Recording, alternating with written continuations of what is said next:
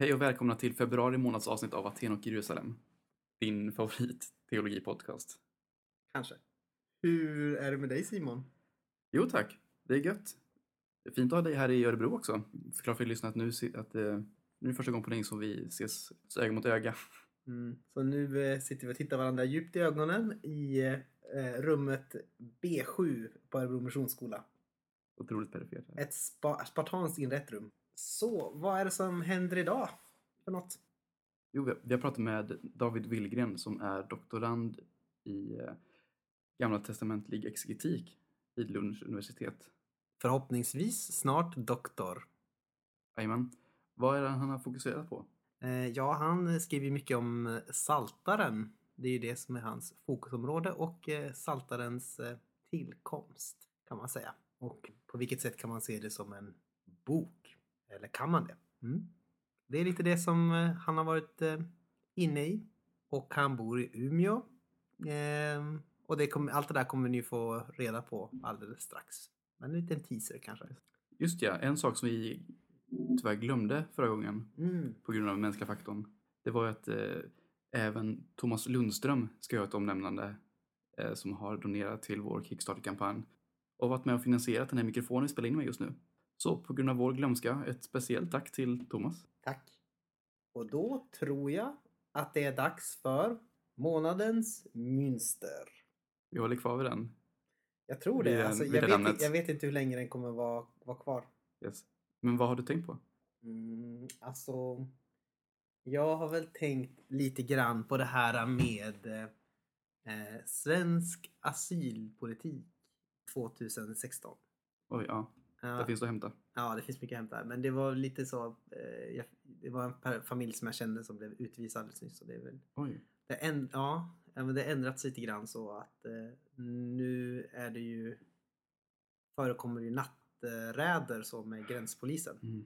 Så, som till exempel eh, då kanske kommer in klockan två en natt och hämtar i det här fallet en familj med två barn. Eh, så är de åtta och tio. Och eh, en en pappa med hjärtfel och så. Det var en vä- väldigt konstig situation. Så blir de utvisade då väldigt snabbt. Man blir inte satt i ett förvar så att Mm. man kan ha någon sorts eh, juridisk eh, juridisk konsultation medan de eh, väntar på utvisningsbeslutet utan då blir de utvisade. De, I det här fallet blir de utvisade på ett chartrat, chartrat plan eh, liksom, redan på morgonen efter.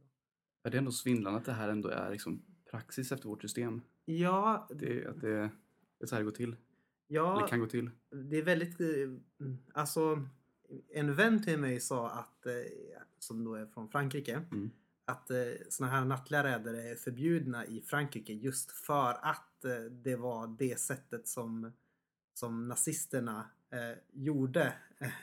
Det var det sättet man använde när man, när man var i, i, i Frankrike och, och fångade eh, judar och sånt där. Att man, man gjorde de nattliga räder och, och tillfångatog människor och sen skjutsade iväg dem på morgonen. Då. Det väckte obehagliga konnotationer. Ja, precis. Jag, jag lämnar då, jag, jag, sätter, jag, jag sätter bara där ut som en liten jämförelse att man, man skulle kunna se en koppling där. Men det är ju, är ju såklart eh, över hela Europa nu så är det ju en ganska stark åtstramning. Det, var, det funkade tydligen inte det här med om vi inte tar emot något så kommer, det, så kommer det visa för de andra länderna att de måste vara ansvarstagande och solidariska. Det kommer mjuka upp alla andra. Det är väl snarare så, om vi kan så kan de. Mm. Titta vad den där forna självutnämnda humanitära stormakten gör. Ja, precis. Så det är ju en eh, ett, ett väldigt ganska brutal praxis på många sätt. Även om, ja, jag vet inte om man ska nämna också, men eh, i, just det fallet så blev det också lite så här att eftersom pappan var, eh, hade liksom hjärtproblem så Mm. blev det också så här eh, att eh, ba, barnen då sa typ "Ja, men pappa han har hjärtproblem, han måste få medicin för att han Mm. blev så chockad då. Och då eh, var det någon polis som bara nej, nej, nej, nu, nu, nu tar vi iväg honom. Men det var i alla fall, en, då kan man säga att det fanns en, en bättre polis där också som bara sa, men är du galen? Det är klart han måste få det. Så det Mm. ja. Men det finns ju ändå kanske någonting om att det finns en sorts brutalisering i eh, systemet ändå kanske. Jag vet inte, kan, eller så är det bara ett, men jag vet inte om det är ett enskilt rötägg eller om det är sym- symptom, symptomatiskt. Nej, nej. Även det är klart att det gör någonting med den och hon fattar att polisens uppgift är att liksom verkställa Mm. det vi har kommit överens om i lagen. Mm. Och att, eh, jag vet inte, man, eh, ja, mycket möjligt att man bara stänger ner och blir något annat Mm. när man gör sin uppgift. Har du tänkt på någonting Simon? Nej, jag har inte det, men jag skriver under på vartenda ord som sagt hittills här. Det är, jag, jag sällar mig det till ett stort super, supermynster. Mm. Bu. Bu. Mynst. En sista sak jag kan säga innan vårt samtal med David Willgren börjar är att som en del av den här Kickstart-kampanjen så var det några som donerade lite extra och har fått välja ett instrument att det ska lägga till i vignetten. Och den här vignetten har önskats, eller ja, den här modifikationen till vignetten har önskats av Jakob Hemström. Tanken att det ska vara en ukulele. Vi får se vad som händer.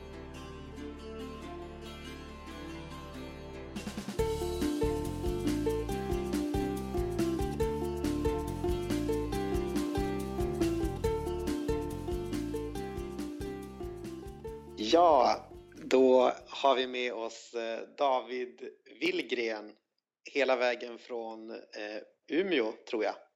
Yes, Eller- stämmer bra. Ja. Hej David! Vem är Hej. du? Jag, David Willgren, Umebo sedan, vad är det, två och ett halvt år tror jag nu.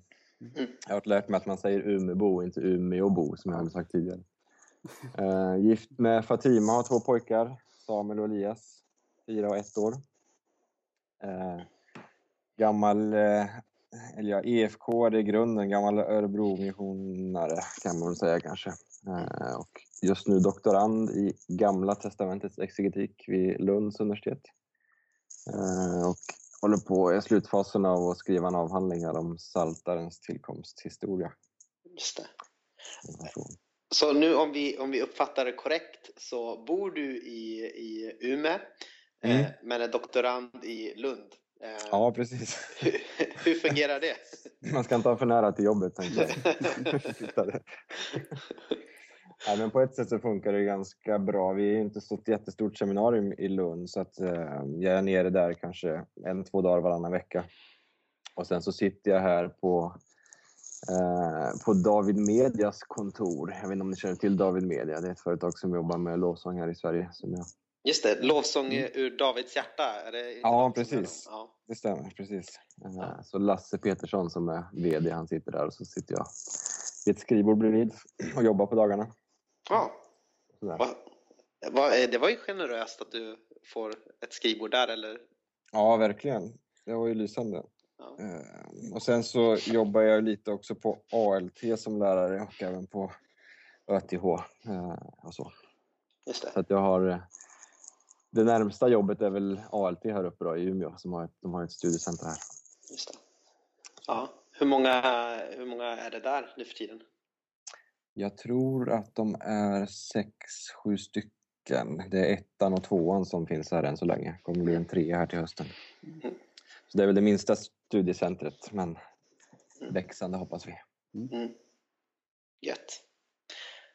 Så eh, din avhandling som, snart, som du snart ska få försvara eh, Mm. den heter Like a Garden of Flowers eh, och handlar om saltaren. Och på, då kan man ju undra på vilket sätt är saltaren som en eh, botanisk trädgård? precis. Jag fick precis mail härifrån, den ska ges ut på ett förlag sen, och där påpekar de att Like a Garden of Flowers är ingen bra titel på en akademisk bok. Så vi får se, den jag får väl ändra det. Vad sa du? Vadan detta? Ja, de tyckte väl att det skulle framgå tydligt då av huvudtiteln vad det var för, vad- vad studien handlade om. Och att man inte skulle riskera att hamna katalogiseras bland andra typer av eh, trädgårdsböcker. ja, just det. och så. Undertiteln är ju A Study of the Formation of the Book of Psalms. Eh, och alltså det jag egentligen gör det är att jag går in i en diskussion om saltarens tillkomst som kanske egentligen tog fart på, på 80-talet. Mm. Eh, det fanns, finns ju en, en eh, GT bibelvetare som hette Brevard Childs Mm. eh, som ju på ett sätt eh, en, en kanonisk, ett kanoniskt perspektiv, ett kanoniskt sätt att läsa texterna. Eh, och en av hans studenter eh, hette Gerald Wilson och han skrev en avhandling på 80-talet om Saltaren. Han försökte läsa den som bok egentligen eh, med psalm 1 som introduktion till boken och sen så liksom följer man genom vissa strukturellt signifikanta psalmer som är utplacerade av redaktörer följer man liksom nästan en, en utveckling eller en typ av teologisk bearbetning genom Psaltaren. Mm. Eh, så det jag gör, och den här forskningen har ju då fått ganska stort genomslag eh, för den öppnar upp för ganska mycket spännande studier och möjliga läsningar och så.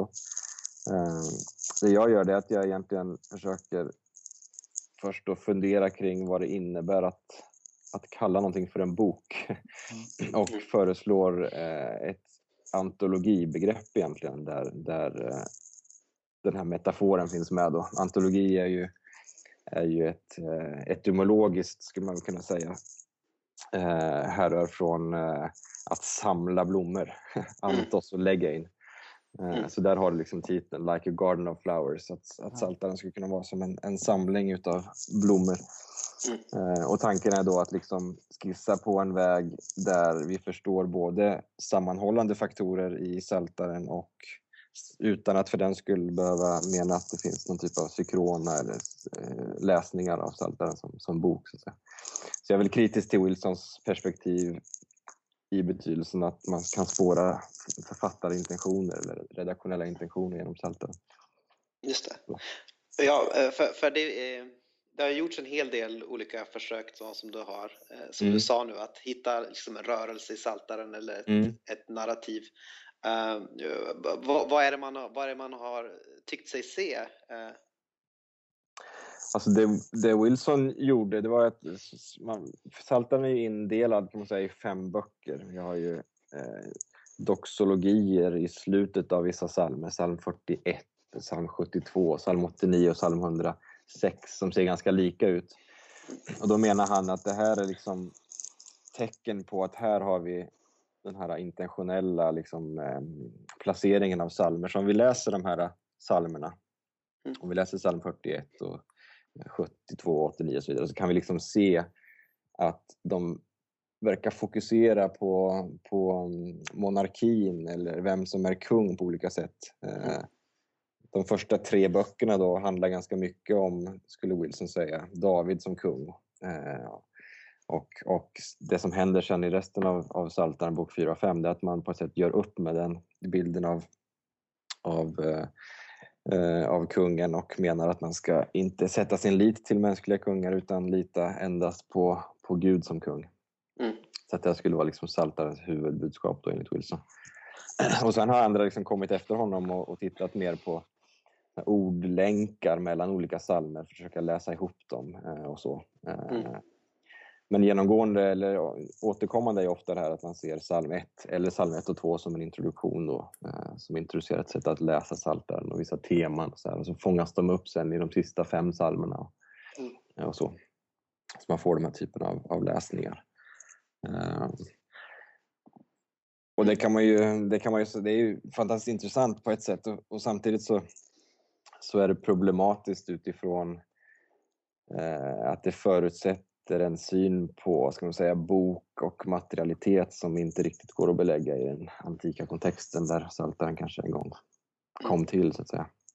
Just det. Så det, din kritik är att det liksom inte riktigt håller mot, mot verkligheten då kan man? Nej men precis, alltså det jag, jag mm. formulerar mm. någonstans i början där att, att eh, eh, även om alla de här är möjliga läsningar och jag tänker att, att när vi i olika sammanhang så ställer vi olika typer av frågor och det är helt fullt möjligt att läsa psalterna så ska jag säga. Men, men det kanske inte är lika rimligt att tänka sig att psalmerna var placerade så eh, mm. med den typen av intention. Eh, mm. Särskilt i ljuset av, alltså på 40-talet och framåt så hittade man ju massa, massa mm, skriftrullar i Qumran. Mm. Eh, och det som var fascinerande för särskilt psalmforskare då, det var ju att, att man hittade dels ganska många. Det finns 45 psalmrullar just nu som man har hittat, eller fragment av rullar. Och de flesta av dem eh, ser inte likadana ut som våran saltare. Mm. det, finns, finns något, det finns skillnader i hur man har, liksom har placerat psalmerna bredvid varandra eller skillnader i vilka psalmer man har inkluderat. Och, och i den mest välbevarade psalmrullen så ser saltaren ganska annorlunda ut och där har man psalmer bara från de två sista böckerna. Så, så om, man, om man integrerar det i resonemanget så, så får man lite en annan bild av hur de här texterna kan ha formats mm. över tid. Och så. Det är lite mer spretigt och brokigt än vi kanske ofta tänker oss. Mm. Eh, och det här liksom, bara den här enkla saken som att vi kallar psalm 19 för psalm 19. Eh, I olika manuskript så delar man in psalmerna olika så att inte ens när vi kommer upp till 1500-talet och medeltiden så finns det ett, liksom, ett sätt att räkna psalmer. Mm. Eh, utan den här saltaren med 150 psalmer som vi har, den är nästan i minoritet bland, även bland medeltida manuskript. Utan där har vi kanske mm. 146 eller 150 eller 152 psalmer och så vidare. Mm. Och det är intressant för det säger någonting om hur präglade vi är av liksom vår bokkultur och mm. sättet vi relaterar till texter och, och, hur de är fixerade och så vidare. Mm. Och, där, och, och, som en sorts eh, motvikt där så lyfter du in eh, antologi eh, mm. som begrepp och eh, paratextualitet. Just det. Och eh, hur skulle du förklara det här för en, eh, för en lekman, ekman? Precis. Alltså antologin, det är ju egentligen idén om att du har flera på förhand eller annars självständiga texter som har ställts samman bredvid varandra i, i någon typ av... Alltså en modern antologi, då kanske du har ett antal bidrag från olika författare som samlas i en bok. Eh, och då kan man läsa dem på olika sätt. Man kan läsa dem som självständiga bidrag eller så kan man läsa boken från perm till perm och så vidare. Eh, och då kan man ju fundera så här, ja, men, finns det någonting som styr läsningen av en sån typ av antologi? Eh, och det är där det här begreppet paratextualitet kommer in. Det var en fransk litteraturvetare som heter Genette som, som tog fram det säga, teoretiska ramverket. Och en paratext är egentligen allt som omger en text utan att själv vara del i texten. Alltså en paratext är till exempel en rubrik eller en, en inledning eller en framsida eller en författarangivelse. Alltså allt sånt där som liksom säger oss någonting om texten. Och det påverkar ju på ett sätt vår läsning ganska mycket om det står en psalm av David eller om det står någonting helt annat i, i rubriken. Mm. Och jag menar, om man ska ta ett modernt exempel så tror jag att många av de eh, artiklar som delas på Facebook till exempel läser man ofta bara rubriken på och sen så kommenterar man den. Mm.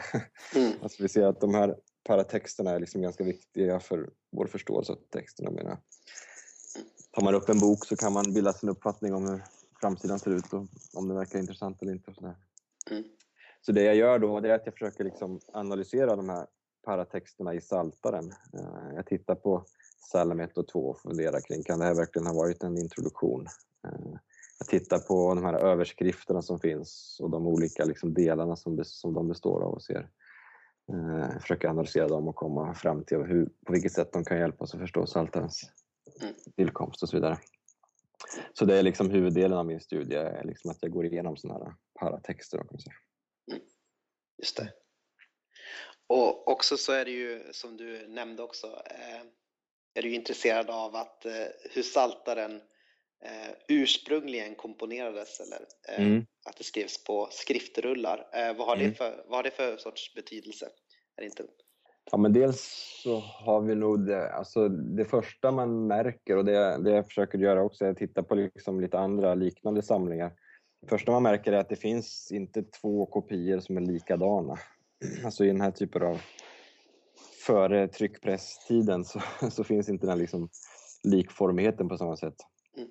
Uh, och det måste man liksom på något sätt försöka integrera i en, i en teori om sältare. Men, men det är också så att det kan ha lämnat vissa typer av spår i själva texten. Uh, och jag föreslår till exempel att uh, det finns en sån här vers i psalm 72, psalm 72, vers 20 som man har funderat över ganska länge vad det är för någon typ av vers. Det står det att um, här slutar David Jesses sons salmer. Mm. Men det gör de ju inte. Nej. alltså, det, det kommer ju fler efteråt. Mm. Och då har man liksom föreslagit att ja, men det här kanske var liksom en, en, en, uh, ett avslut på en tidigare samling egentligen. Mm. Eh, och det jag föreslår är att det, att det kan ha varit en, en gammal skrivarkolofon, ytterligare sånt där konstigt begrepp. Men, men en kolofon var egentligen en sån här, i slutet av varje rulle så skrev skrivaren upp så här, ja men jag heter så här och så här och den här rullen tillhör den här. Eller eh, jag har skrivit av den här rullen eller den här texten kommer från, alltså man liksom information som rör själva rullen. Mm. Och då skulle den här äh, psalm 72.20 kunna vara en sån här text som på något sätt har blivit fixerad i saltaren som egentligen från början kanske då um, syftade till att avsluta en rulle. Uh, och sen kom den att läsas sen i tidig judisk tradition till exempel och även i kristen tradition som att, att David har skrivit alla salmer i saltaren. Då.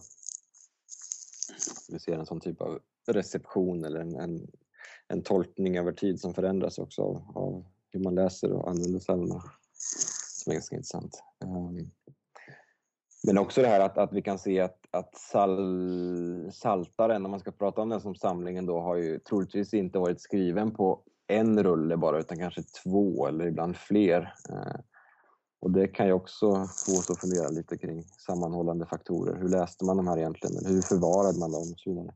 Mm. Uh, så det, jag tycker att det, det är fascinerande men otroligt svårt för att det är så pass... På ett sätt är det ju skiljer sig lite från våran, vårt sätt att tänka. Mm. Böcker och så. Precis, den är mera, ja, jag vet inte vad man ska säga. Men...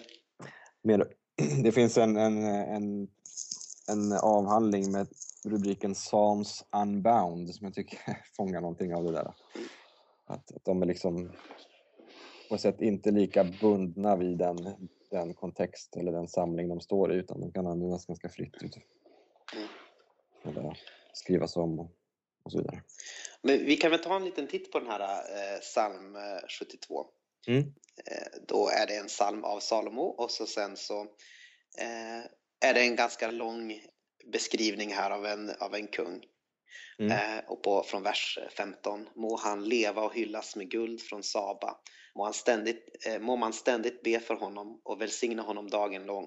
Må mm. säden växa rikligt i landet, vaja på bergens toppar. Må landet bli fruktbart som Libanon, åkerns kärvar stå tätt som gräs. Må hans namn leva för alltid, föras vidare så länge solen lyser.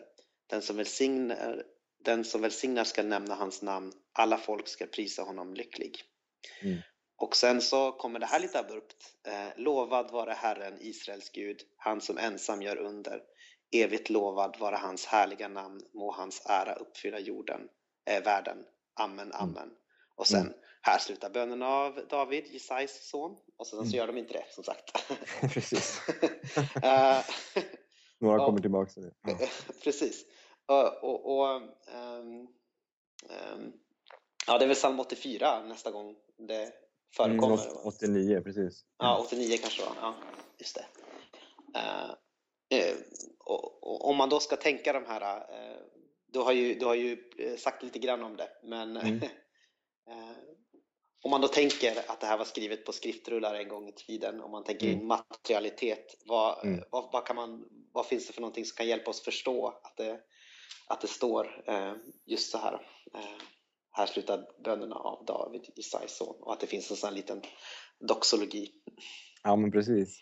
Alltså dels om man, om man tittar på hur, ja inte bara sångsamlingar eller psalmsamlingar utan även vanliga psalmer eller poetiska texter i, i omgivande kulturer så var det ganska vanligt att man liksom i slutet av dem eh, hade någon typ av doxologi. Eh, för att liksom markera att här, här är slut och vi, vi ger vilken gud det nu var man tillbad i den specifika kontexten äran för det som har skett här. för där finns ju också in, implicit en syn också på, eh, på, på skriftspråket eller att skriva saker. Eh, det är värt att tänka att det var inte så jättemånga som var skrivkunniga vid den här tiden eh, utan förmågan att skriva traderades ju av, av skrivare i första hand och den sågs ju vara gudagiven. Så att, mm. eh, och, i, och, i, vissa sammanhang direkt inspirerad av, av gudar eller och så vidare. Så att, eh, där har vi liksom en, en gemensamhet mellan de här salmerna och andra, eh, andra liknande texter i, i omgivande kulturer, att man avslutar psalmsamlingar eller samlingar på det viset. Eh, och i det här fallet, psalm 72, skulle jag eh, jag som att de här två sista verserna egentligen tillagda, alltså vers 18 och 19 där doxologin tillagda för att avsluta den salmen egentligen. Eh, och sen så kommer den här liksom, här slutar bönerna. Eh, och det är intressant för dels så, så sägs det att de slutar, men det, står också, det är också ett ord som används, eh, tefilim, alltså böner, eller te, tefilot. Eh, som ju inte annars brukar användas som salmer eller saltaren, eh, utan den är mer känd som lovprisningarnas bok snarare än bönernas bok. Vi också har ett, liksom ett tidigt Eh, en tidigt vittne på hur man såg på psalmer eller såg på psalmsamlingar eh, och så vidare som, som just böner och inte, inte lovprisningar. Men det är intressant för i en sån här kanonisk läsning då som, som eh, den här forskningen från Wilson och framåt, eh, den skulle ju läsa psalm 72 som att här är det David som ber för sin son Salomo som nu ska ta över kungakronan. och det du läste där, må han leva och hyllas och så vidare, av guld från Saba. Så att man tolkar det som att här, här är det Davids förbön egentligen för sin son som nu ska förhoppningsvis uppfylla det här och här har vi liksom klassiska kungamotiv. Han räddar den fattige som ropar och så vidare. Det var, var ju kungens uppgifter, eller i alla fall den ideala kungens uppgifter, att se till de svaga i, um, och de arma och så vidare. Uh, och där kan man nästan se de här två den doxologiverserna som en typ av korrektiv nästan. Att det lovade vare Herren Israels Gud, han som ensam gör under. Må hans ära uppfylla hela världen. Uh, istället för vers 17. Mm. Må kungens namn leva för alltid. Och, ah. uh, vi ser en intressant dialog här och det tycker jag är spännande med Psaltaren att det är så många olika perspektiv på saker som ställs bredvid varandra utan att liksom harmoniseras eller, eller um, syntetiseras ens utan man får den här spännande dialogen. Um, nej, men så troligtvis så, så fanns det någon typ av psalmrulle som innehöll psalmer från psalm ja, 1 eller vad det nu kan ha varit fram till psalm 72 och sen så fortsatte en annan rulle med, med, med en, annan, en annan samling. Och sen avslutades den troligtvis också med en typ sån här skrivarkolofon. Uh, så här har vi liksom en, en, en rest från den här skrivarkulturen. Mm. En sån som en Hedwana eh, lämnade efter sig. precis. Jag hör att du har läst min text. ja, precis. Jag är väldigt jo, osäker på hur man uttalar namnet. En Hedwana, jag vet inte heller hur man uttalar det riktigt, men, men det lät bra.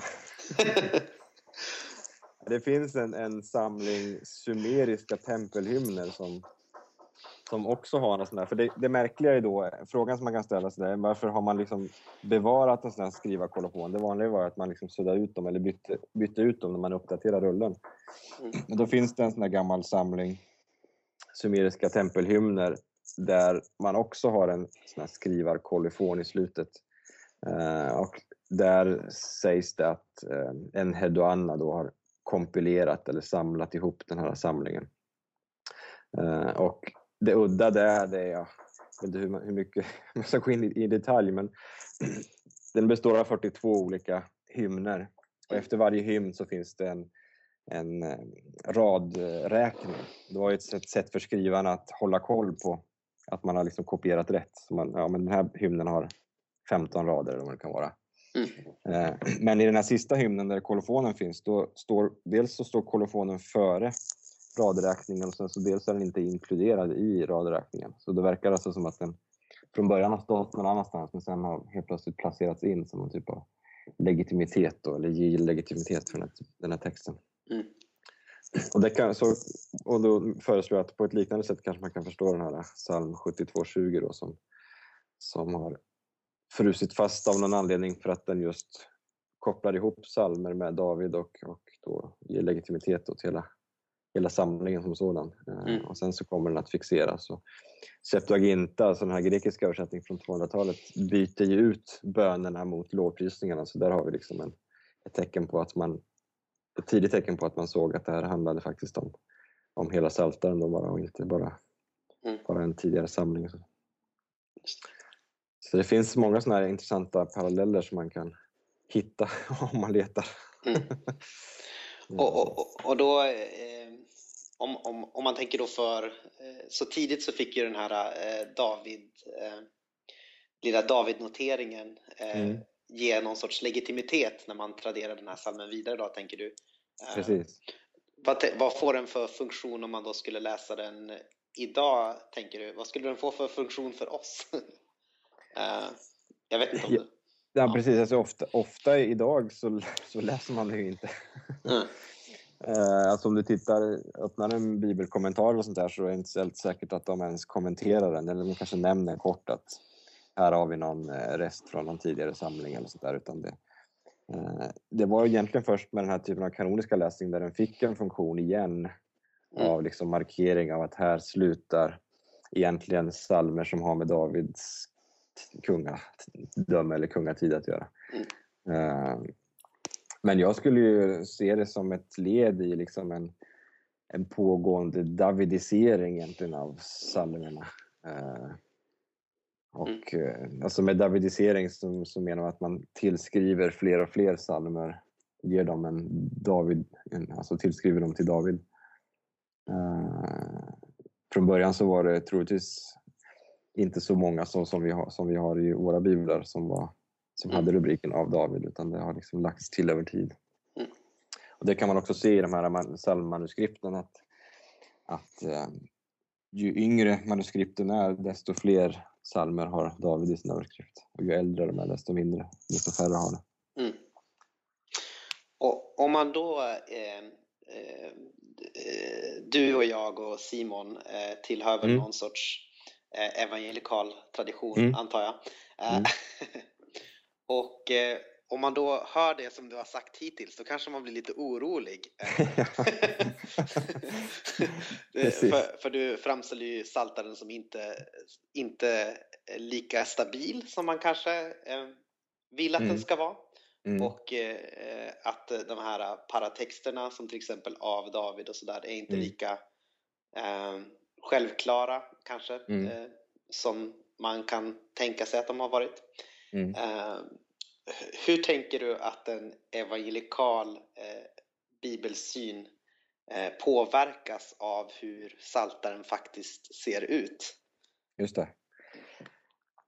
Alltså på ett sätt så tänker jag att, att eh, en av de största utmaningarna för, för oss som evangelikala är att liksom på riktigt ta in den här liksom materialitetsaspekten i sättet vi tänker texterna. Och det är ju på ett sätt inte jättevanligt ens i, i alla studier av, eh, alltså bibelvetenskapliga studier av GT heller att man tar in det. Men, men eftersom vi har så pass mycket manuskript och så, så, så är det svårt att komma runt det. Vi måste liksom göra någonting med det. Och mitt sätt att se då, ja men ta de här rubrikerna av David. En vanlig fråga man får när man, när man skriver en avhandling om Psaltaren är ju hur många psalmer skrev David? Mm. Och ett sätt att svara skulle vara att man räknar upp alla psalmer som har David som rubrik. Då först i den hebreiska grundtexten och sen så lägger man till några i Septuaginta, där har vi fler. Och sen så lägger man till ytterligare några när det kommer till Nya Testamentet där ju till exempel psalm 2 sägs, vara, sägs att David har sagt, eller skrivit den eh, trots att han inte förekommer i rubriken. Och sen så går man till kyrkofäderna och då, då säger de att David har skrivit även de här psalmerna som har Korachs söner eller Asafs söner i rubriken. Och sen så kommer man till Qumran där man säger att ja, men här, David skrev 4050 psalmer. så kan man fundera, fundera vilka de var. Mm. Men, men så, så jag tänker så här att från början så var ju de här äh, rubrikerna då inte tänkta att ange ett författarskap. Mm. Och då blir ju den evangelikala hållningen för mig blir ju då att om jag ska göra rättvisa åt texten och anser att, jag anser att den är Guds ord och har någonting att säga oss idag. Eh, men om jag ställer de historiska frågorna, eh, vad betydde eller vad, hur var den här texten tänkt att läsas när den skrevs? så var den uppenbarligen inte tänkt att läsas som att David har suttit med en, en penna i handen och skrivit. Utan det här var ett sätt att, att uh, koppla sig till en, en tradition egentligen och, och uh, en av de sakerna som Childs skrev om psalmrubrikerna som jag tycker är ganska vettigt, det är att de ger oss ett perspektiv att läsa psalmerna utifrån. Mm. Vi kan läsa dem nu i ljuset av Davids liv. Och det, behöver, det är inte beroende av att David har suttit och skrivit dem. Man skulle kunna gå till Nya Testamentet och säga att Nya Testamentet ger oss också ett nytt perspektiv på GT. Eh, men det förutsätter inte vissa eh, Alltså när, när vi läser genom Nya Testamentet läser vi psalmerna i, just av Kristus. Eh, men det betyder inte att han på något sätt skulle ha, ha skrivit dem eller ens vara eh, omtalad i saltaren utan här har vi liksom en, en, en, läsning där vi menar att psalmerna har ett överskott av innebörd som, som kan tala om Kristus. Eh, psalm 2 är egentligen ett bra exempel där, alltså den här andra psalmen som som ju är någon typ av tronbestigningssalm. Eh, varför är folken i uppror? Varför detta ganglösa mummel? Jordens kungar reser sig och förstarna gaddar sig samman mot Herrens moder. Vi sliter sönder deras band och kastar av deras bojor. Eh, och sen så står det i vers 7. Jag vill berätta vad Herren bestämt. Han sa till mig, du är min son, jag har fött dig idag. Det här är en psalm som citeras i Nya Testamentet, men troligtvis från början då har varit någon typ av psalm som användes kanske vid Eh, vid en tronbestigningsfirande här som eh, när en ny kung kröntes kanske eller något sånt. Eh, men det, jag skulle säga att, de två perspektiven inte tar ut varandra utan snarare kanske informerar varandra. Mm.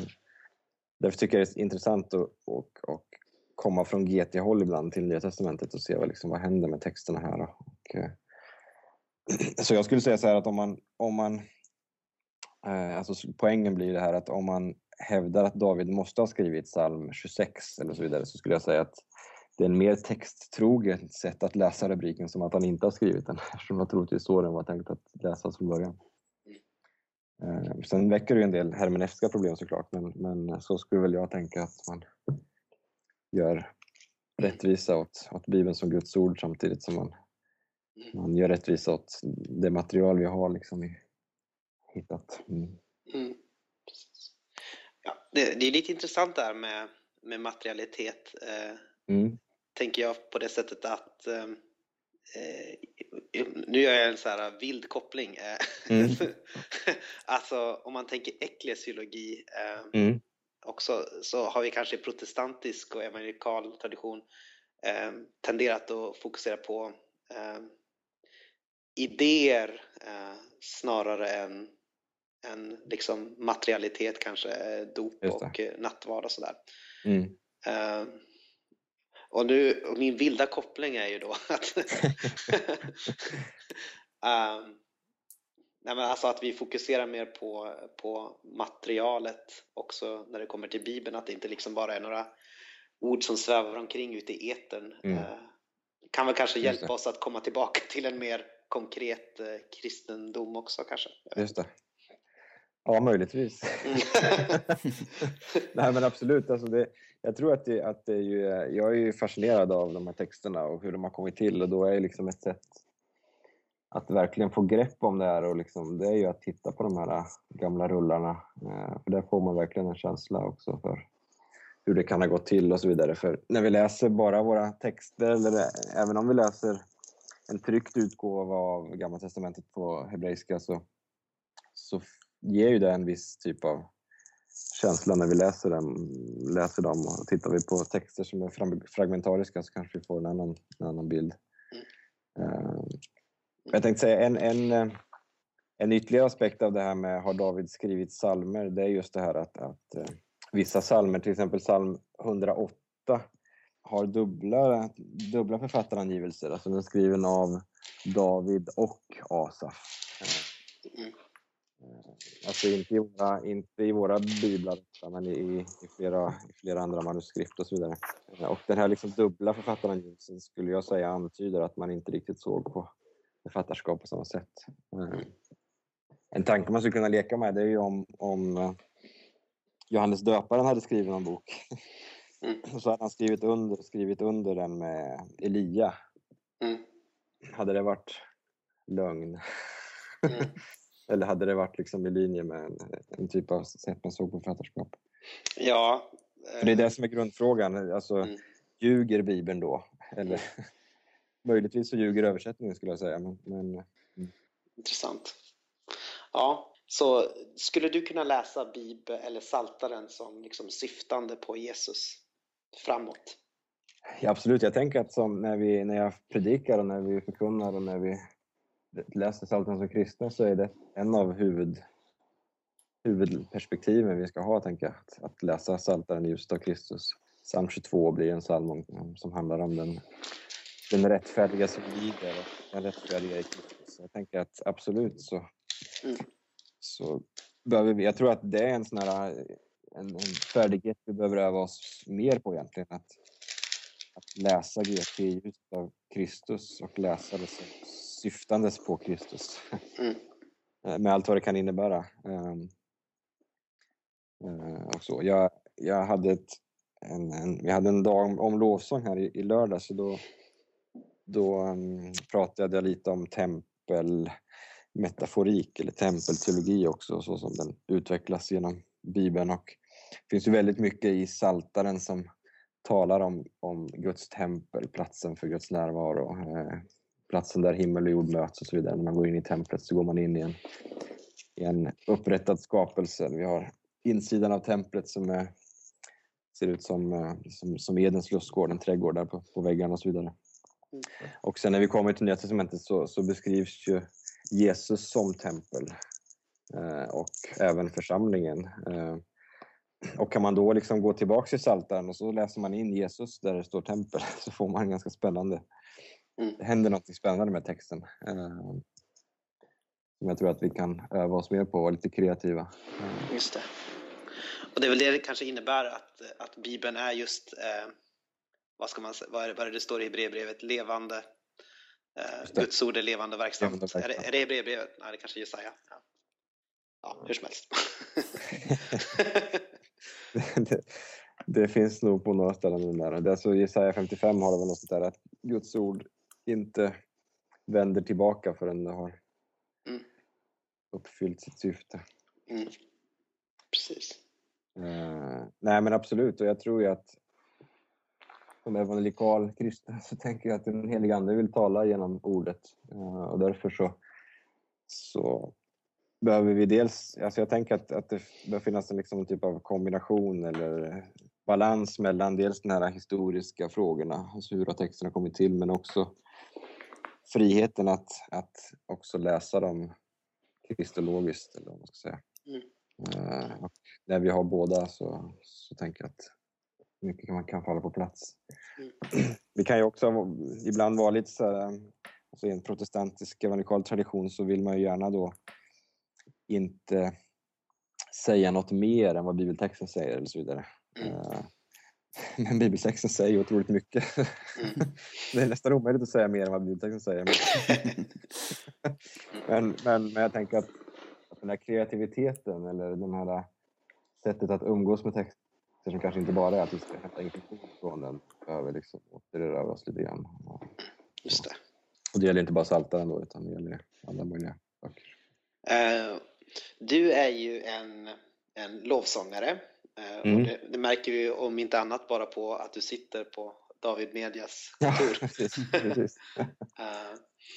Eh, jag tror, du skriver väl också egen musik eller har jag så rätt om jag säger det? Ja, musik vet jag inte om den kan klassas som. Någon form av ljud i alla fall. Ja, exakt. exakt. Jag jobbar mycket med dissonanser. Men på, på, vilket sätt skulle du säga att det korsbefruktar varandra? Eh, din kärlek till saltaren och, eh, och musiken. Eh, Just det. Mm. Alltså man, jag har försökt leta upp lite klipp på hur det kan ha, tänkt, hur det kan ha låtit när, när David satt med sin lyra. Men på det viset så blev jag inte så inspirerad av, av de typerna av ljud som man hör där på de Youtube-klippen. Ja. Nej, men, men alltså jag tänker ju att funderar mycket på lovsång och i våra sammanhang och hur det fungerar, vilken plats det har och så vidare. Och något, något som jag slås av det är ju hur på ett sätt hur förkunnande sången kan vara mm. och hur mycket det kan göra med oss i våra sammanhang, vad vi sjunger. Eh, samtidigt som det ofta finns en, i alla fall de sam, en del av de sammanhang jag funnits i, Eh, inte någon jättemedveten reflektion över sångval eller låttexter och så vidare. Eh, så där tänker jag att det finns en, en spännande utmaning eh, när man ska prata generellt. Att liksom, jag skulle vilja få till stånd ett samtal mellan lovsångsledare och teologer. Dels för att skriva nya sånger som är, som är väl förankrade i, liksom, i Guds ord men också fundera kring liksom, hur, hur, eh, hur sjunger vi i våra sammanhang. Där är jag på ett sätt också lite influerad av, av eh, Walter Bryggeman, en sån här eh, gigant inom GT-exegetik som, som har ofta väldigt mycket spännande att säga. Inte minst om Saltaren där han, han har liksom en modell då där han menar att man kan dela in psalmerna egentligen i tre livssituationer. Eh, han kallar dem för orientation, disorientation och reorientation. Alltså det finns psalmer som speglar en typ av fast förankring där vi har alltså, hymner som prisar Guds storhet, tackar honom för att allt är som det, som det ska vara. Egentligen psalm 1, det, det går väl för de, för de rättfärdiga och det går dåligt för de orättfärdiga. Och sen har vi psalmer som, som präglas av när den där förankringen har rubbats på något vis, man har förlorat förankring. Man inser att livet var inte så enkelt som det beskrivs i psalm 1 utan man, man, man befinner sig i ett glapp mellan Guds löften och, och den fullbordan som ligger i framtiden. Eh, och sen så, så finns då den tredje eh, reorientation är ju då när Gud har gripit in och återställt tillvaron. Eh, tacksamhetssalmer och så vidare. Och det brukar man säga att vi i kyrkan riskerar, eller i de sammanhang han finns, och jag känner igen det också, att man riskerar att tappa bort språket för den här liksom mellankategorin, disorientation. Mm. Vi sjunger inte så ofta sådana typer av salmer trots att liksom i den i den psalmbok som finns bevarad och kanoniserad som Guds ord så är, så är nästan en tredjedel klagosalmer. Så, så, så, så, ser det inte ut i vårt sätt att sjunga. Mm.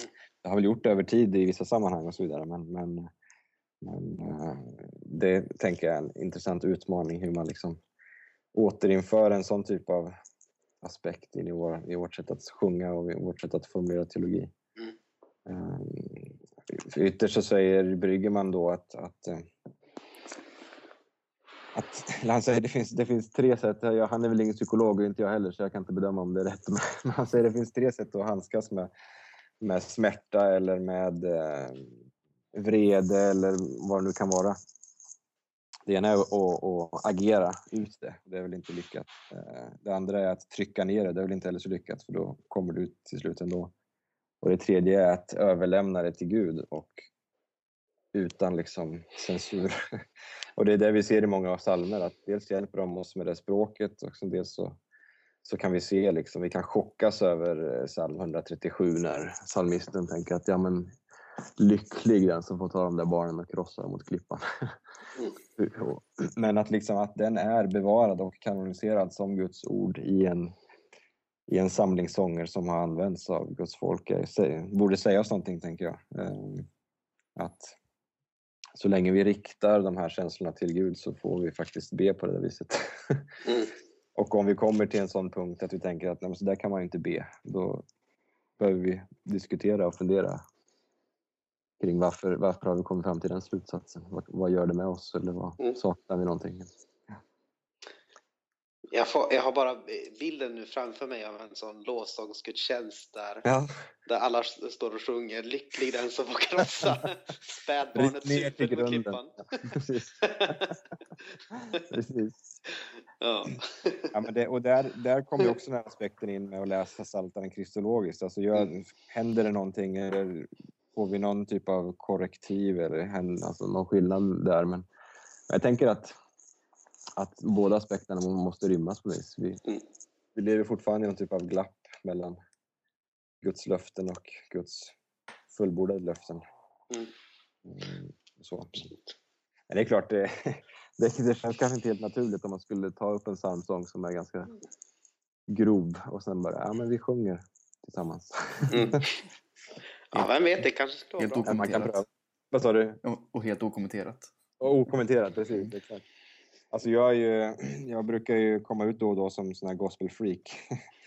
och och en av anledningarna till att jag gillar gospel, det är ju, eller ja, egentligen så är det bara för att det är bra musik, men en anledning är också för texterna. för, för, där finns ju den här, den här traditionen också av, av klagosjungande kan man säga. Ändå. Den här liksom, de gamla bluesrötterna när man stod och nu är jag influerad av amerikansk film, man stod och jordbankade vid någon järnväg och sjöng mm.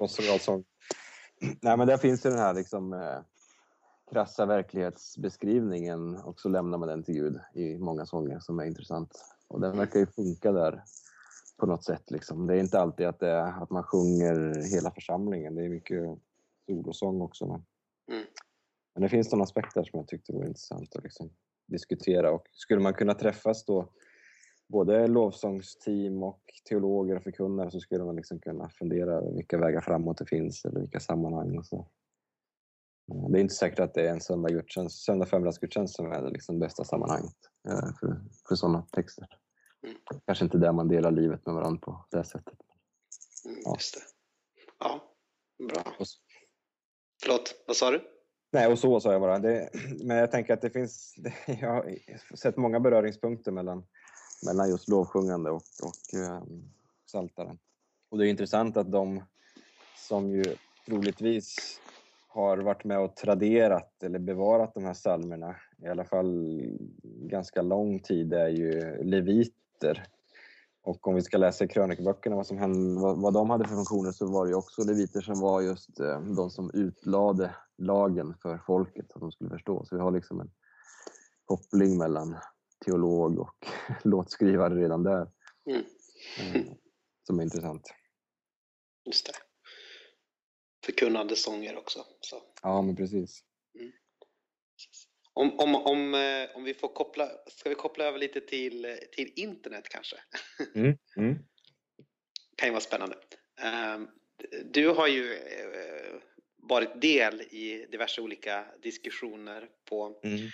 Eh, bloggar och dylikt. Ehm, och, och vi kan väl konstatera att i alla fall när det kommer till vad du skriver Eh, så är du internets mest tålmodiga person.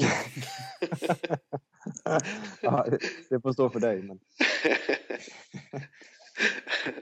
och då kan man ju undra, eh, just hur kan man vara, eller vad, vad gör du för att inte liksom tappa tålmodet och häva ur dig någonting olämpligt när du är i en diskussion? Kommentarsfältet är ju ändå de mest frustrerande ställena på hela ja. internet. Svart hål. Det finns väl inget ställe på jorden eller säga, som kan vara så polariserat som ett kommentarsfält. Uh, mm. nej, jag vet inte, det, det, var ju, nu var det faktiskt ett tag sedan jag var så där jätteaktiv. Jag finns ju med på olika sätt, uh, lite här och där. Men, men alltså det jag, när det var som mest intensivt, och då var det ju ofta bibelsynsfrågor. Eh, ofta på Stefan Svärds blogg, där, som, där han har ju mycket läsare så det blir ju många som skriver. Och jag tycker, jag tycker att, för det första tycker jag att det är väldigt kul att diskutera och samtala för att jag tänker att det, det är när vi gör det som vi kan lära oss av varandra. Eh, men sen är det klart man blir extremt irriterad på vissa inlägg eller man, man bara en sån sak som att internet är ju ganska spretigt så man kan ju ha svarat på en fråga på, i fem andra poster men, men så kommer det till nya och då, då måste man ju svara igen. Mm. Eh, för man kan inte bara hänvisa. Men, så ofta så har ju, alltså när man blir irriterad så här, då är det bara att tänka att men nu skriver jag ingenting förrän imorgon. Mm. och, och, har man sovit på saken så har man ofta enklare liksom att förhålla sig. Eh, För det tror jag många, eller jag ska inte uttala mig heller, jag vet inte hur många gör, men, men jag tror ju att, att, eh, att om man liksom läser en, ett inlägg och reagerar instinktivt och skriver på en gång så kan det ofta bli hårdare eller klumpigare än man tror.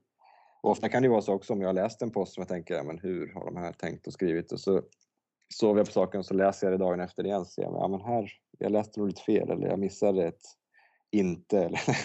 Mm. ja. Men just närheten, alltså det...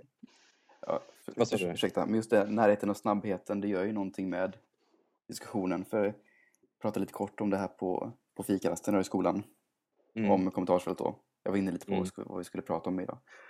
Och då sa väl någon, ja men det har väl alltid varit lika illa ungefär som när man skrev, skicka brev till, men då var det ändå så många steg som krävdes. Du skulle ha papper och penna hemma, kunna adressen, formulera dig, lägga det på lådan. man hinner stoppa betala. Sig, ja, betala bort och man, man hinner stoppa sig själv många gånger. Ja, precis. Nu kan man Och jag tror verkligen att det ligger något i det, att, att eh, just den här snabbheten och det förväntas också att man ska svara ganska snabbt. Har det gått två dagar sedan någon ställde en fråga så Då- börjar de man liksom undfallande. undra. Ja, precis. Har du skitit i tråden nu? Ja, men jag bara funderar. Mm. och det, på ett sätt, formatet uppmuntrar ju till dialog, men det uppmuntrar inte så mycket till förkovring eller vidare fördjupning. Så det är inte liksom stället heller där man kan säga att ja, men diskussionen kring, eh, kring dateringen av den här texten är lite för komplex för att kunna sammanfatta på ett bra sätt här. Så jag, jag rekommenderar den här boken. Det är liksom de, de, de typerna av argument går sällan liksom för att Mm. En illvillig läsare kanske tänker se det som en undanflykt då. Ja, men säg bara vilka argumenten är. ja, men, de är många Mm. och de är svåra. Eh, Så att på något sätt förenkling och snabbhet och, och polemik är liksom... Och, och, jag, och jag tänker bara på det, hur, hur gör man för att se en person eh, som en riktig person som skriver Ja, och inte bara precis. som, eh, eh, som, som någon sorts, eh, jag vet inte vad, men eh, någon sorts ont, ont väsen ute i, Ja. i himlarymden som försöker Precis. angripa mig och mina åsikter. Ja, men exakt. Alltså det där är en utmaning och även i avhandlingsskrivande så kan man ju ibland, ibland eh, dra på ordentligt när man kritiserar någon. Och jag vet att, eh, att jag hade skrivit något sånt stycke då där jag kritiserade en, en hållning ganska hårt. Och sen så träffade jag den här personen. Och så bad jag henne, hade jag bett henne läsa den texten då innan och sen så när vi, innan vi skulle prata så läste jag igenom den igen och då ser man ju att ja, men, så där kan man kanske inte riktigt. Mm. Det lite taskigt att avfärda på det viset. Så jag tror att, att just hålla det liksom levande, att ja, men det här är faktiskt personer som vi pratar med. Skulle jag kunna säga samma sak ansikte mot ansikte eh, och sådär. Eh, kan ju vara en bra ledstjärna också. Mm. Och, och på ett sätt, ja men visst, alla kanske inte kan jag är ganska konflikträdd av mig så jag kanske inte skulle ta en konflikt på samma sätt live som på nätet. Men, men det är ändå en, liksom en god princip att ha. Liksom att låtsas som att det här är en medlem i din församling. Mm. Och ni ska, vara, ni ska vara med i den församlingen nu i 50 år till. Mm. Så hur, hur, hur kommer ni fram i den här frågan då? Eh, söka på något sätt en försonande inställning och en dialog. Och, jag menar, syftet ska inte vara att övertala den andra utan snarare, ja men så här tänker jag och kan vi båda vara kristna och tänka så eller, eller Mm. måste den ena uteslutas ur en evangelikal definition eller vad det kan vara. Liksom. Mm.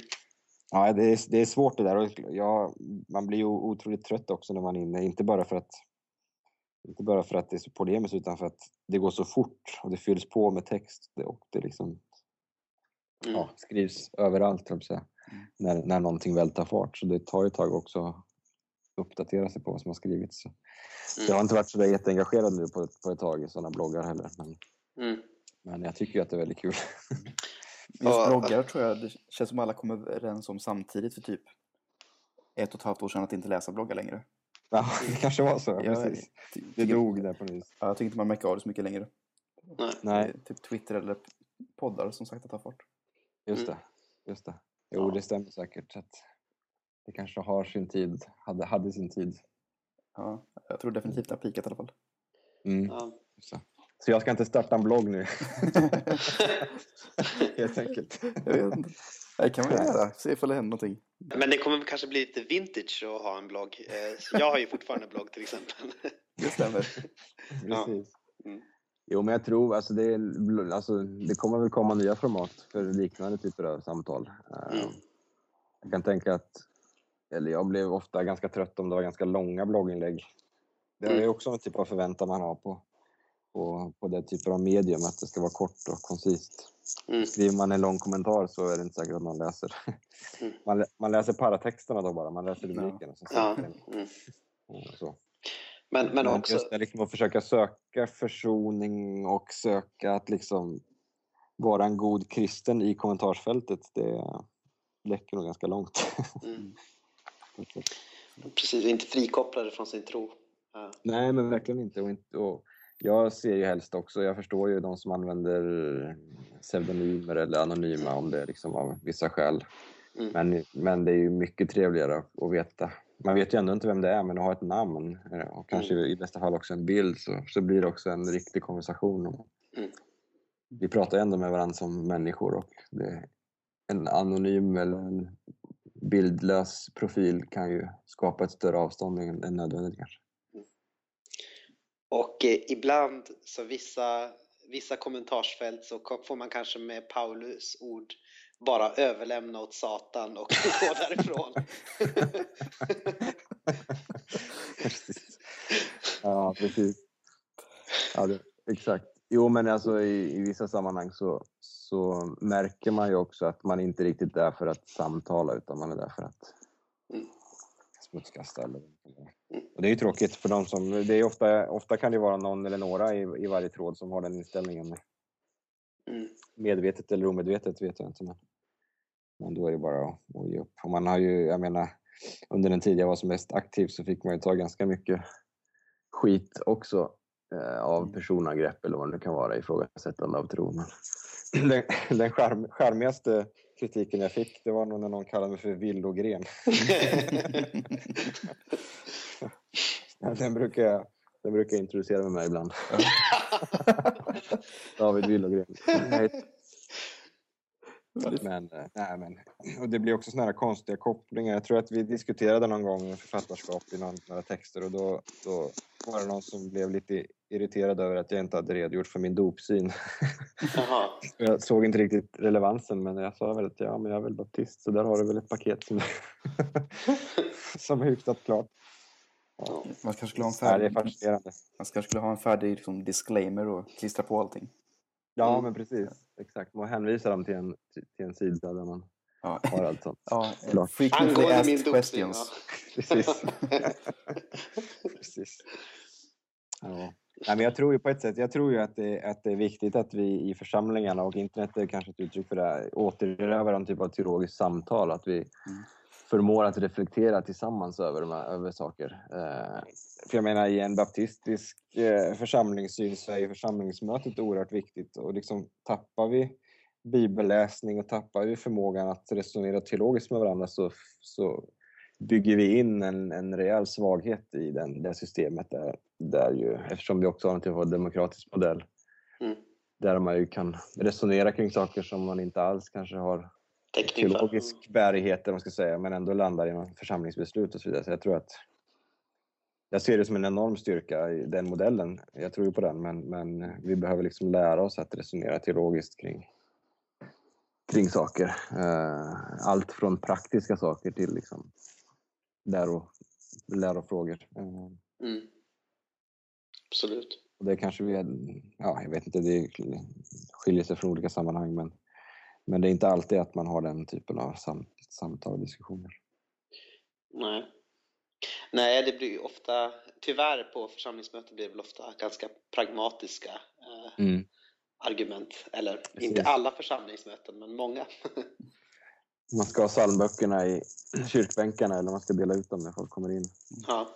Hur svarar man teologiskt på den, ja. den frågan? Ja. Nej, men det går ju att resonera Mm. teologiskt kring det mesta säga, som med församlingsliv göra. Precis. Det är väl eh, något sånt här eh, roligt Hauerwas eh, citat att eh, anledningen till att kristna eh, bråkar så mycket om, om gudstjänsten och så är för att de vet att det leder till en dålig etik. Eh, och- en, man, man sjunger en sent, sentimental sång, man håller en menlös predikan och rätt som det är så har man dödat sin bästa vän.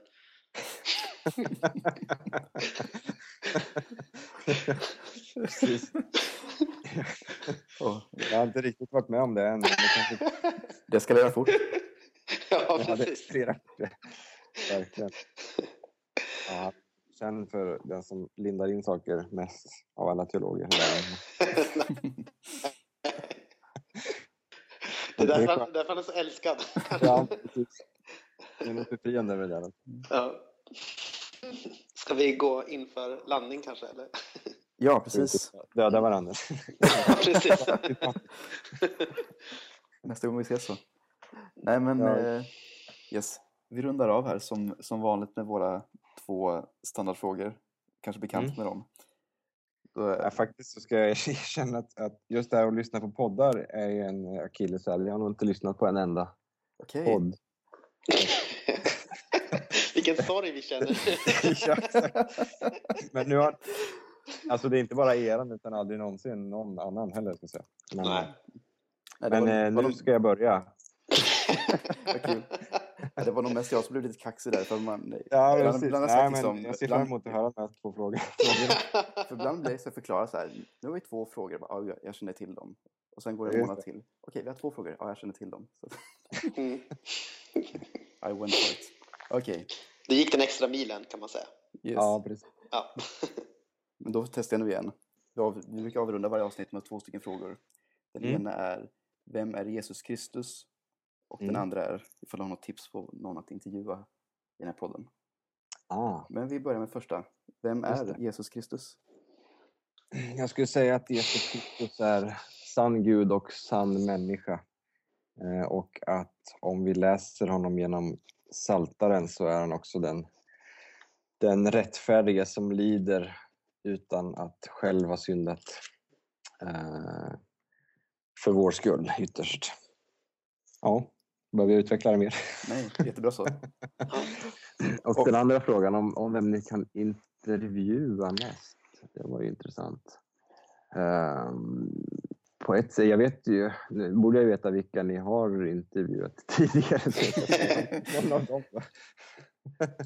På ett sätt, jag har ju många, om man ska gå utanför um, ÖTH-boxen, där har ni väl koll lite, men jag har ju några eh, spännande kollegor i Lund som är som vore intressant. Alltså det är Ja- Jan Nylund, Nya Testament, alltså doktorand Nya Testamentet, eller David Svärd. Eh, skriver på olika... David Svärd skriver om, om eh, smörjelsen i Johannes. Eh, intressant. Eh, så de två kanske jag skulle föreslå då, så här på, utan att reflektera så mycket. Mm. Ja, det är kanon. Jag skriver Mm. ner det här. Annars är ju min kollega här, eh, Lars eh, Lasse Pettersson, om ni vill ha ett tema podcast om lovsång. Ah, mm. Så kan det ett, ett tips. Ja, Mm. det blir jättebra. Fint. Det var fint att få prata med dig. Ja, Ja, men du, stort mycket. tack. Det var, en, eh, det var väldigt kul att få prata med er.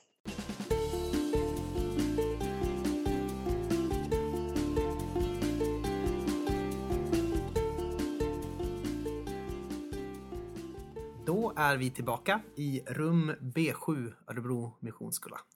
Det är här det händer. Okej, vad, några tankar så här efter? Ehm, ja, alltså. Vi gjorde en liten enkät eh, för ett tag sedan som några stycken svarade på. Just det. Och då eh, var det någon som skrev att eh, de gillar intervjuerna men att de är som roligast när det är, blir mer ett samtal än en, en intervju. Och det tycker jag, eller det, blev, det var en, viss del som, till viss del en intervju eh, såklart. Men det blev också en del eh, samtal så. Jag tycker det studsade ganska bra så. Det, jag tycker det var trevligt, trevligt att prata. Och inte så flamsigt. Nej, det var väl bra. ja. Det var kul. Vi tog tid att utvärdera oss själva också nu. Ja, precis. Eh, Men det jag menar var att det, känd, ja, det kändes i alla fall som att det, gick, som att det var bra studs i det här samtalet. Tycker du? Jo, det var kul. Jag, jag gillar det. Jag har ju kunnat läsa artiklarna nu inför samtalet. Så det var ju behjälpligt. Men jag tycker att, att eh, själva samtalet om hans arbete i Saltan, jag tänker att det, det, var, det var högst begripligt även för den som inte har läst artiklarna. Absolut. Det, det var, det fanns... Det Hoppas finns, att jag vågar säga i alla fall så inte någon sitter och känner sig dum nu att de inte fattar. Ja, nej, men jag, jag tror nog att man kan göra det. Man kanske kan googla vissa begrepp och sånt där, men annars så... Det är ganska konkret på det sättet att det handlar liksom om rullar som man skriver på, rader som man räknar, eh, överskrifter, du vet sånt som man ändå har begrepp om, tror jag, de flesta. Och, och jag tycker ändå, och det, det var gjorde jag litet, litet eh, passus där, att jag, just det att det är ett fokus på, på det konkreta Mm. eh, snarare än att bara vara, det är inte bara ett fokus på, på idéer som man uttrycker och så. Eh, och att det kan jag tycka är ganska befriande för det liksom för ner oss till jorden där vi får stå med våra båda fötter. Mitt, mitt lilla inpass var ju att eh, jag tänker att vi i protestantisk tradition och kanske evangelikal tradition har haft ett mycket fokus på, på idéer och eh, eh, doktriner och mindre på eh, handlingar och eh, material.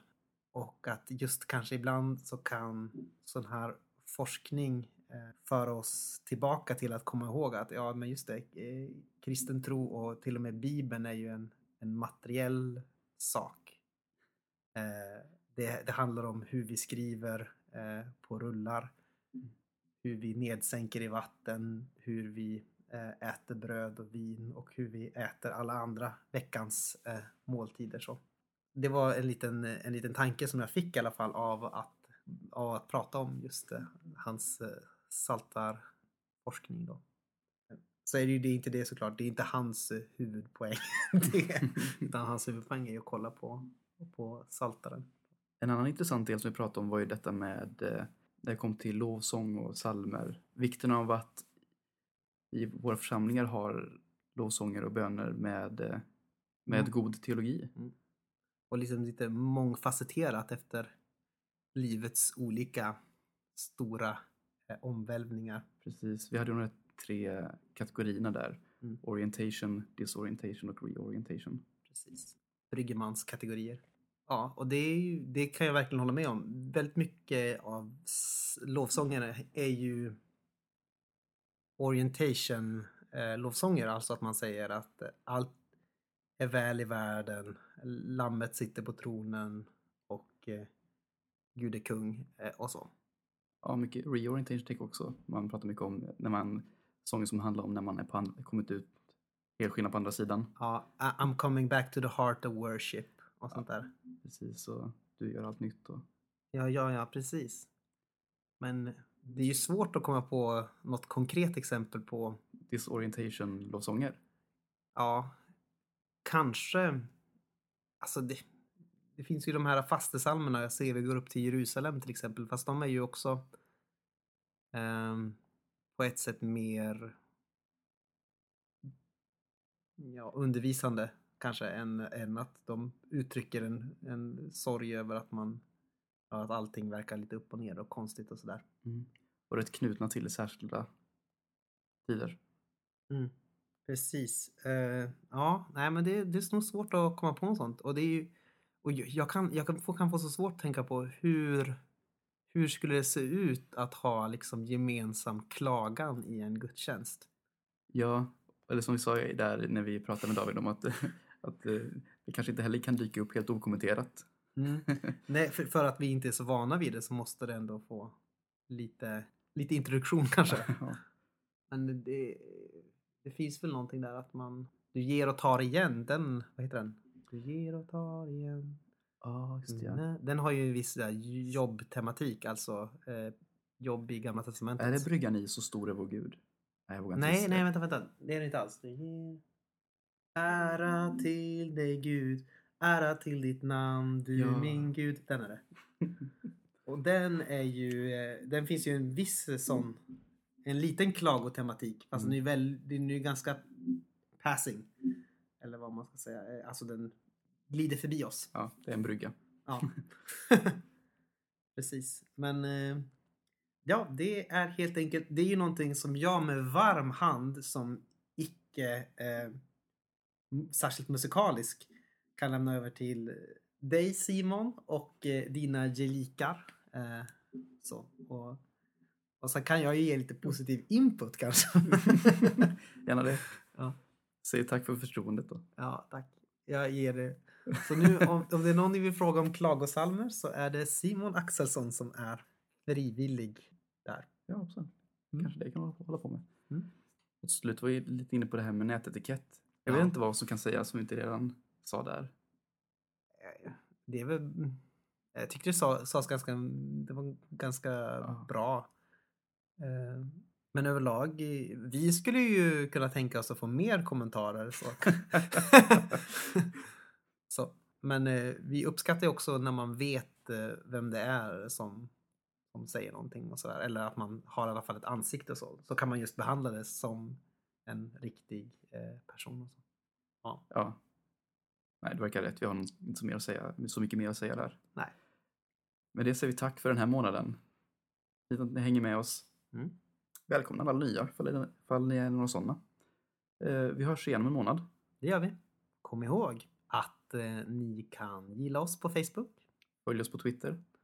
Kanske prenumerera på iTunes. Jag kan aldrig riktigt säga prenumerera på ett bra snabbt sätt. Jag ska göra ett supercut med alla gånger du säger prenumerera. Ja, det, det vore väl... Vänta, det har jag sagt innan va? Ja, Gissa vad vi återupprepar oss hela tiden. ja gisses. Gisses, det kanske man inte får säga heller riktigt. Det är lite... Det är nästan värre än att säga... det? Ja. Eller det, det är det inte alls. vi, vi kan inte vinna. Nej. Okej, vi rundar av här. Ja. Hej då. Hej.